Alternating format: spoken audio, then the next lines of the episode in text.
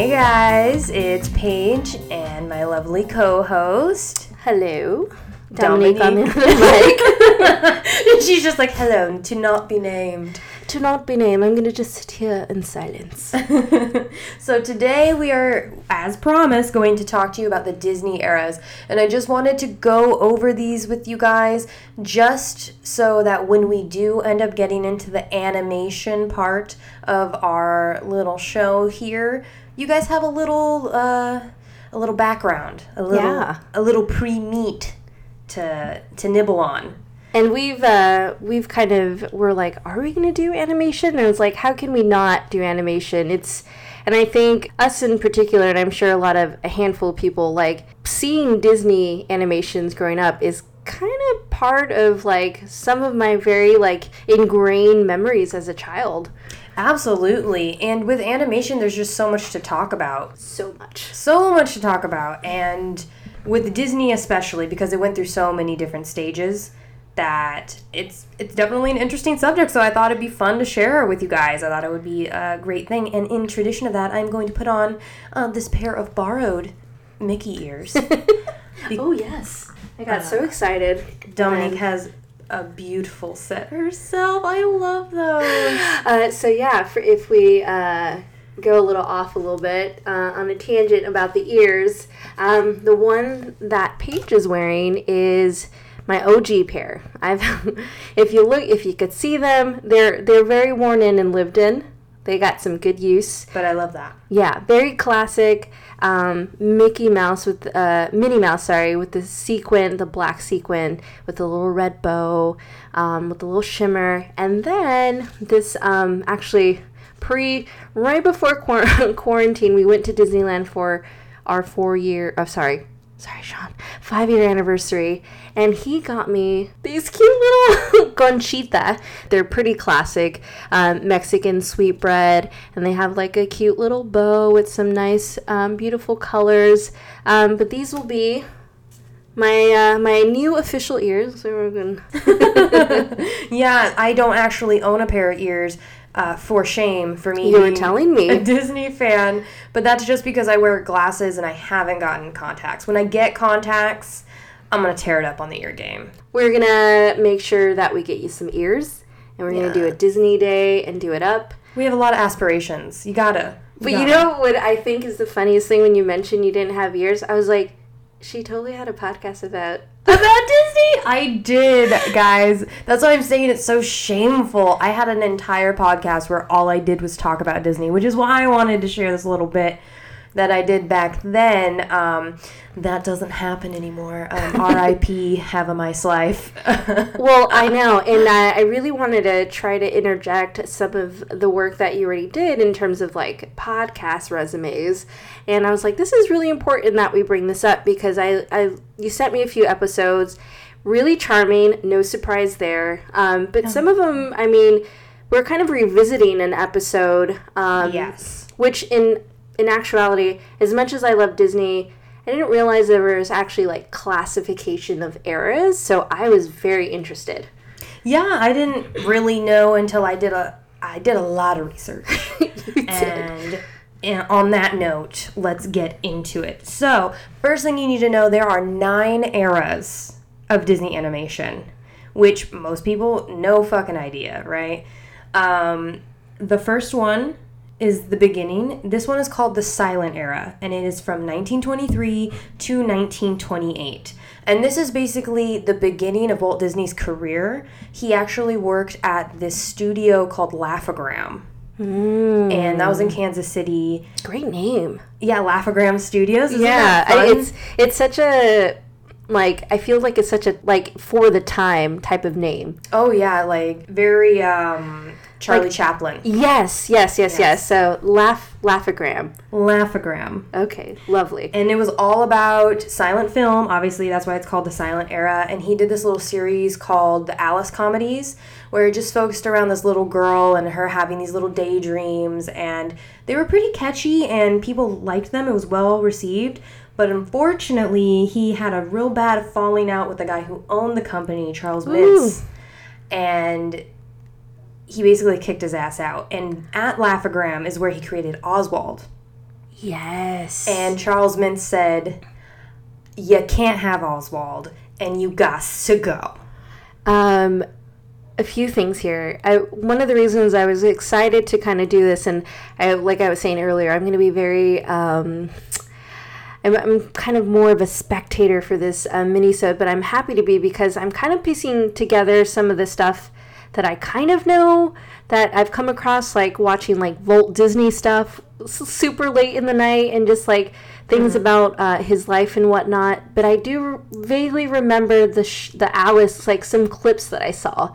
It looked very progressive for its time, like what he was doing. Yeah. Because, I mean, the whole story already is kind of a little funky, right? For my old cast, actually, we watched an Alice comedy, our first episode. Oh. We did our first episode on one of the Alice comedies. Wow, bold decision. We went back. We really wanted to get into a deep cut, as you would say. A deep cut, and it is definitely a deep cut because it's technically not classified as a Disney product. It's just something that Walt Disney worked on. So that whole era is kind of muddy, and especially because it ended so badly. Right, yeah. Because he had a really nice partnership going on there, and it went real south, and he lost his character that he really believed in. He really liked Oswald. He really liked the design of him. And now he was going to be plagiarizing it if he tried to keep doing it. Right. So he decided to say, you know, fuck you, and I'm going to go start my own company with another animator that was kind of high in the game at the time. I don't for sure know how to say his name. Ub Iwerks or Ub Iwerks. I've never personally heard it said. So I'm just going to call him Ub. In all due respect, Ubs. In all due respect, Ubs. We don't want to butcher your name. Bubsy.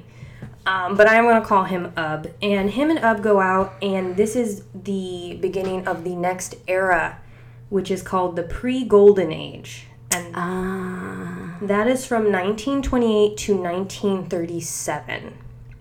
So that's when they actually build Disney Studios from the ground up. Oh, man. To see...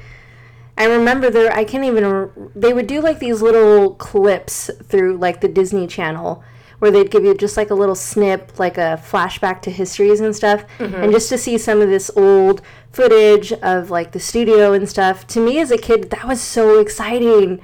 I was like, I mean, granted, you know, in a kid's mind, you just think like, oh, I get to draw all day. How amazing, right? Oh, yeah, it's always them at an easel. It's like, dun dun dun dun dun dun dun dun.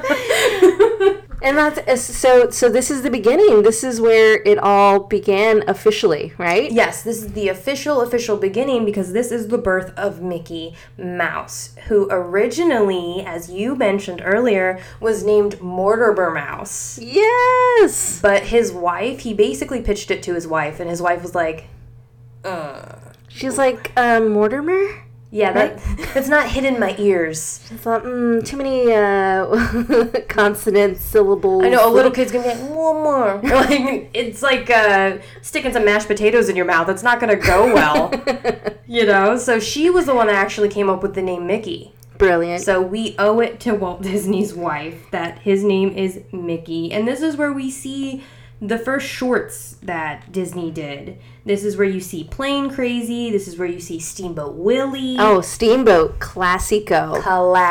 When people think of Disney, the earliest they really go back to is Steamboat Willie. Mm-hmm. And then this is also where they did the Silly Symphonies, which is where they added color for the first time. Oh, that's a bit... So, I actually remember hearing this, and you might actually touch on it. So they ended up wooing Technicolor, right? Mm-hmm. Yes. Which was a big deal because, just like adding sound to these films, adding color was like the next level. So he had this, I don't want to say monopoly, but he had Technicolor kind of in his corner, and that really separated him from like a lot of the competitors. Well, he definitely had a vision, and I think that came with the creation of Mickey Mouse. That's why Mickey Mouse looks very similar to Oswald when you see them. He's like, I'm still going to keep my vision. I'm just going to change it a little bit. And then he got to add color, and if you've never seen the Silly Symphonies, they're really fun, and they all tell a really unique story. I think it's some of the most beautiful animation, especially for the time. If you think of the game Cuphead, that... kind of uses a ton of similar things that were used in Silly Symphonies back in the day. So for someone who's just maybe a gamer and never really saw the Silly Symphonies, if you think of that game Cuphead that came out, which is really intense and I can't play because there's just too much happening on the screen, but I think it's beautiful.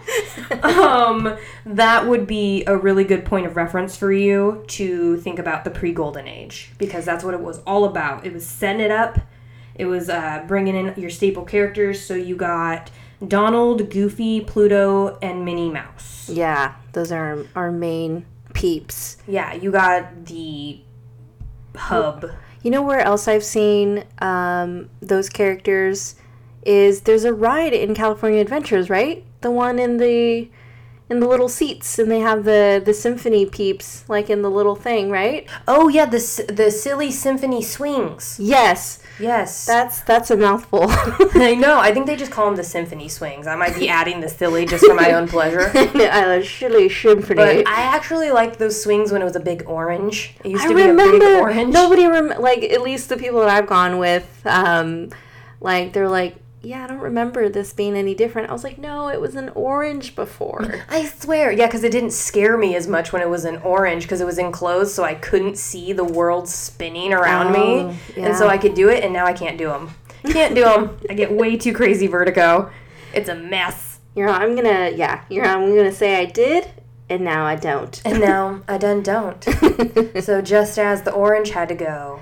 Well, great. So now we have our main characters, or our beloved characters coming in. Yes, this is when they were established, and that kicks us off basically for the actual start that people mostly remember of Disney, and that is the first feature film that ever came out, Snow White. Mm. So we are into what they call the Golden Age, and that is from 1937 to 1942. That's when Snow White came out, Dumbo, Fantasia, Bambi, Pinocchio, to name a few. This is when they started doing some focus on prominent use of music in their films. They had some exaggeration of villains, and they had some funny sidekicks come in. So I'm sure we all remember seeing Snow White. That was definitely one of the absolute first movies I ever saw. I remember, again, seeing footage. I was really interested in the way that the world reacted to, you know, like what the studio was releasing, and the movie was a big deal. It had never been done before, so I remember seeing footage of, like, I think when they premiered it, like, in Hollywood, and just how glamorous it was, and just, like, what a spectacle it was. I think they had, like, some crazy traffic jam because when it premiered, it was a big deal. Yeah, it took so much time, and this is where you see basically what they were going for in the sense of doing fairy tales. They were the fairy tale company at that point. They were the ones doing retellings that were vivid and beautiful and fun, visually stunning. And also they added in this little technique that they called the mood sandwich. Ooh. Which was really appealing to their younger generation. So basically what they would do is they'd have a light scene, like Snow White's at her well, and she's singing about her prince, and she meets him, and then she's in the spooky forest, and it's really scary, but then she finds the cottage, and she meets the dwarfs, and everything's okay. So it's basically making sure that a kid doesn't get too frightened and has that little uplift at the end, so... Like we do the compliment sandwich. I didn't even know they were feeding me this. Yeah, you didn't know, but they were. They did a lot of testing on younger kids before they started actually premiering movies, and this was the thing that was best. This explains so much. You can't scare your kid too much, which is why I have such a problem with the ride at Disneyland. Oh, yeah, you do. You do not like that ride. Because I was bamboozled when I was a child to get on that ride, girl. The bammiest of the boozles. I get on and I think I'm going to have a fun time in the mines. And you're like, oh, yeah, dig. And then another 90% of the ride is the forest. It is. I was like, what the f-? I was so sad and upset, and I still am. You're like, there's so much more than the forest in this whole, like, narrative here. Can we explore? What child was like this?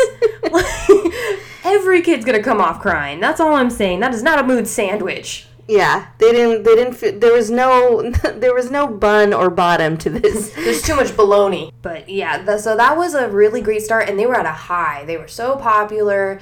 They thought there was only one way to go but up, but then it kind of leveled out because World War II happened. Yep, like most things. A huge war destroyed everything. So, yeah, surprise, surprise. This next era is called the wartime era, and this is from 1943 to 1949. They also call this era the package age because it was multiple shorts kind of sandwiched together rather than actual feature films. So they were doing a lot of propaganda. Obviously, that was anti-Nazi and everything like that. Yeah, there's people that kind of circulate images of this time, and people try to go, oh, well, that's fake. No, that happened because it was World War II, and a lot of weird shit happened. Right. I mean, I almost feel, this could be look back, this whole lockdown and quarantine, like, did it even really happen? Yeah. There's going to be pictures of people in masks strewn out about the internet in the next 10 years, and people are going to go, what was happening? Yeah. And you're like, yeah, we don't talk about 2020. We really don't. I will say, in my looking up this era, the wartime era, one of my favorite classic movies came out from this era. Me and my sister kind of have a soft spot for Fun and Fancy Free. Oh my gosh! You see, I would never have thought that. This is definitely not an era I get a lot of vibe on, even though it did. Fun and Fancy Free, Three Caballeros, Melody Time. Mm-hmm. Those were some fun movies. Yeah, I don't know how we got it, but we were definitely the kids that had like a library. And that was in our library. I don't even remember who chose it or how it got in there. But it was just one of those. I think we liked it for that reason. And those little, plastic boxes with the barcode on it. Yes.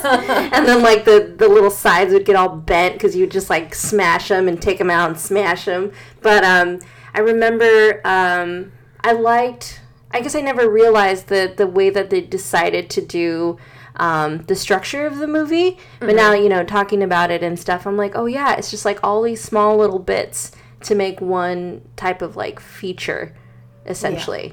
Which, unfortunately, because it was like that, it didn't really have, no real tone was carried throughout these films, so it kind of lost people's attention. Mm-hmm. They weren't really paying attention. They couldn't handle much. They were already dealing with so much overload of stuff going on because of the war, right, that they were just trying to shell out content. So that's why everything was really rushed, and there was a lot of lack of consistencies during this time for them. And that's fair. I think in a lot of ways there's that kind of similar escapism.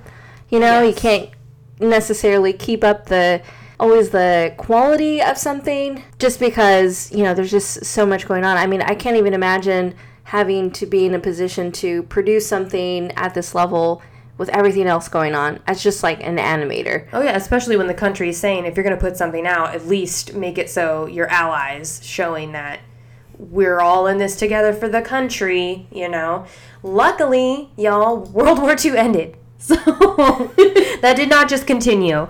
And then they got to continue doing what they actually wanted to do, which was going back to fairy tales. And this is called the Silver Age. And this was from 1950 to 1967. This is also called the Restoration Age because this is when they got to restore what their vision was and what they actually wanted to be doing.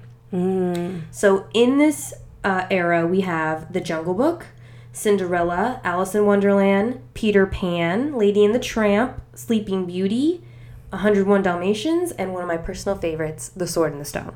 Oh, all of them so good. I don't think there's one on there. They definitely, are in a rank, but I love every one of those movies you just listed off. Yeah, they're so special in their own ways, and this was the start of them doing really elaborate, backgrounds. So, in Sleeping Beauty, everything's so detailed because they drew and scrapped and drew and scrapped.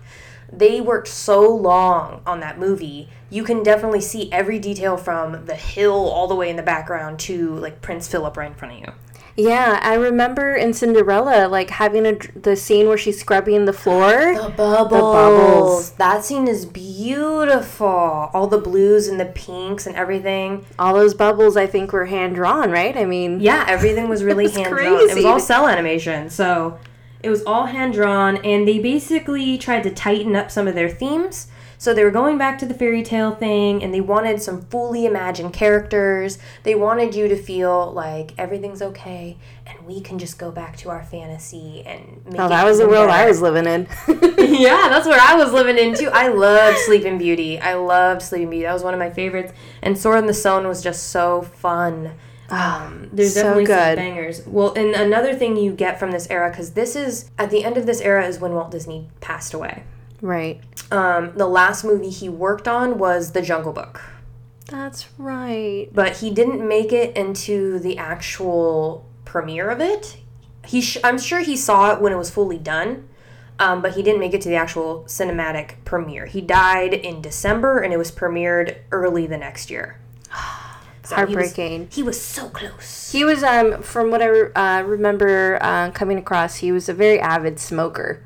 So, yeah, that, and essentially caught up, and I was like, so tragic. I mean, I remember him, he would do, like, I heard he was also very shy, too, which is funny, because he seemed very extroverted on the camera when he would do, like, his little bits. Mm-hmm.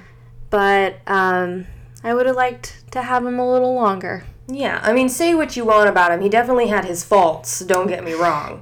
Right. He definitely had his faults. We're not here today. We're not here to bash Walt Disney. Not today. We are here to talk about the good he did bring to the world, and he was truly a visionary. Truly a visionary, and Walt Disney definitely missed him. Or Walt Disney missed himself. The Disney company missed him when he passed away. And that was shown in what they call the next era, which I disagree fully with this. Before I even say it, I disagree with the title of this era. You're like, I gotta put it out there first. But I gotta tell you what it is, and it is called the Dark Age. Ooh, also known as the Bronze Age, and it was 1970 to 1988, and they classify this as the decline of Disney, and I adamantly disagree with that, because I mean, in what way? It, like, what are we really scaling this? Numbers or in terms of? Go on. I'm sorry. I'm curious. No, I'll get into it, girl. I'll get into it, but this era had The Aristocats. Love that movie. Girls, yes. Robin Hood, The Rescuers, The Mini Adventures of Winnie the Pooh. Ah! Okay. Fox and the Hound, Black Cauldron, Oliver and Company, and The Great Mouse Detective. And these are some of my favorite movies. Totally. Because this is when Walt Disney passed away, they decided to branch out from just fairy tales. So they were going with very unique concepts, which sometimes hit and sometimes missed. Oh, but hearing this list is, man, I have some really great memories. I mean, definitely, like, right away, The Great Mouse Detective, Oliver and Company, and the rescue. There were all, like, these really, like, heart-wrenching moments in these movies. Well, that was the critique, too, that they went more moody and less light. And so people had a problem with that, especially in, I said the years at the top of this. I don't know why it was such a problem in 1970, but I think they were scared of a lot of things in 1970. Yeah. And disco and everything else going on. They're like, what are you trying to feed our children? Too many psychedelics. Making them feel emotions. But they went more animal-themed. They went more focused on a mood they were trying to set kind of thing, making you feel something. But you know what? My critique on that is... I think that is a one-sided opinion and perspective. Mm-hmm. Because I feel that... in terms of any artist, or if you are doing some type of different direction, you're always going to have the people who are essentially the OGs, the purist, right? They just want it to be what it was and always be that. But I think they delivered on some really great movies. Definitely some, again, that are just like movies I still quote from. Truly. All the time. Well, and the other critique they got during this time was because they were using xerography, and that meant it was a quicker way to do animation, which resulted in a lot darker lines that they considered to be scratchy. But I think a lot of it was very purposeful. Like, they called the Aristocats muddy. And I think every color and every decision in that movie that was muddy was intentional. It brought a beauty and a vibe to that film. It's kind of the same way that, you know, really anything could be critiqued versus, like, art or even music. Like, there's... You can play something systematically or something... Against the curve. Yeah, something like so... you can play every note perfect, right? Mm-hmm. But sometimes... Like anything, there has to be this kind of, like, emotion behind it, other than just seeing it as a whole thing. They're, you know what I mean? Like, in terms Disney purists. Yes. Which I get. And they also say this in a financial standpoint, because these movies didn't make as much money, and they actually had the worst grossing film of all time, as far as a premiere goes, in this era, and that was The Black Cauldron. I haven't even seen it. Girl. Okay, here's the thing. It could have been really... There's such good things about that movie, but unfortunately, no one was there to tell them, don't do that. Mm. You know, I feel like it needed some real editing, and they were going... That was coming off the height of Lord of the Rings, the animated The Hobbit. Oh, wow. So that animated, that traditional Hobbit movie... that I'm sure you've seen. Yeah. I used to have it on, like... I'm just picturing, like, the animation in my head right now. Like a crusty VHS. Totally. Super crusty. So when that came out, they saw how successful that was and how already it was becoming a classic, that they wanted to branch off of that. And so they tried to do The Black Cauldron, but unfortunately it had a lot of shortcomings to it. And it was... They actually had to tone it down because it was so scary that it was making children cry in the, like, previewings. People, like, walked out of the theater.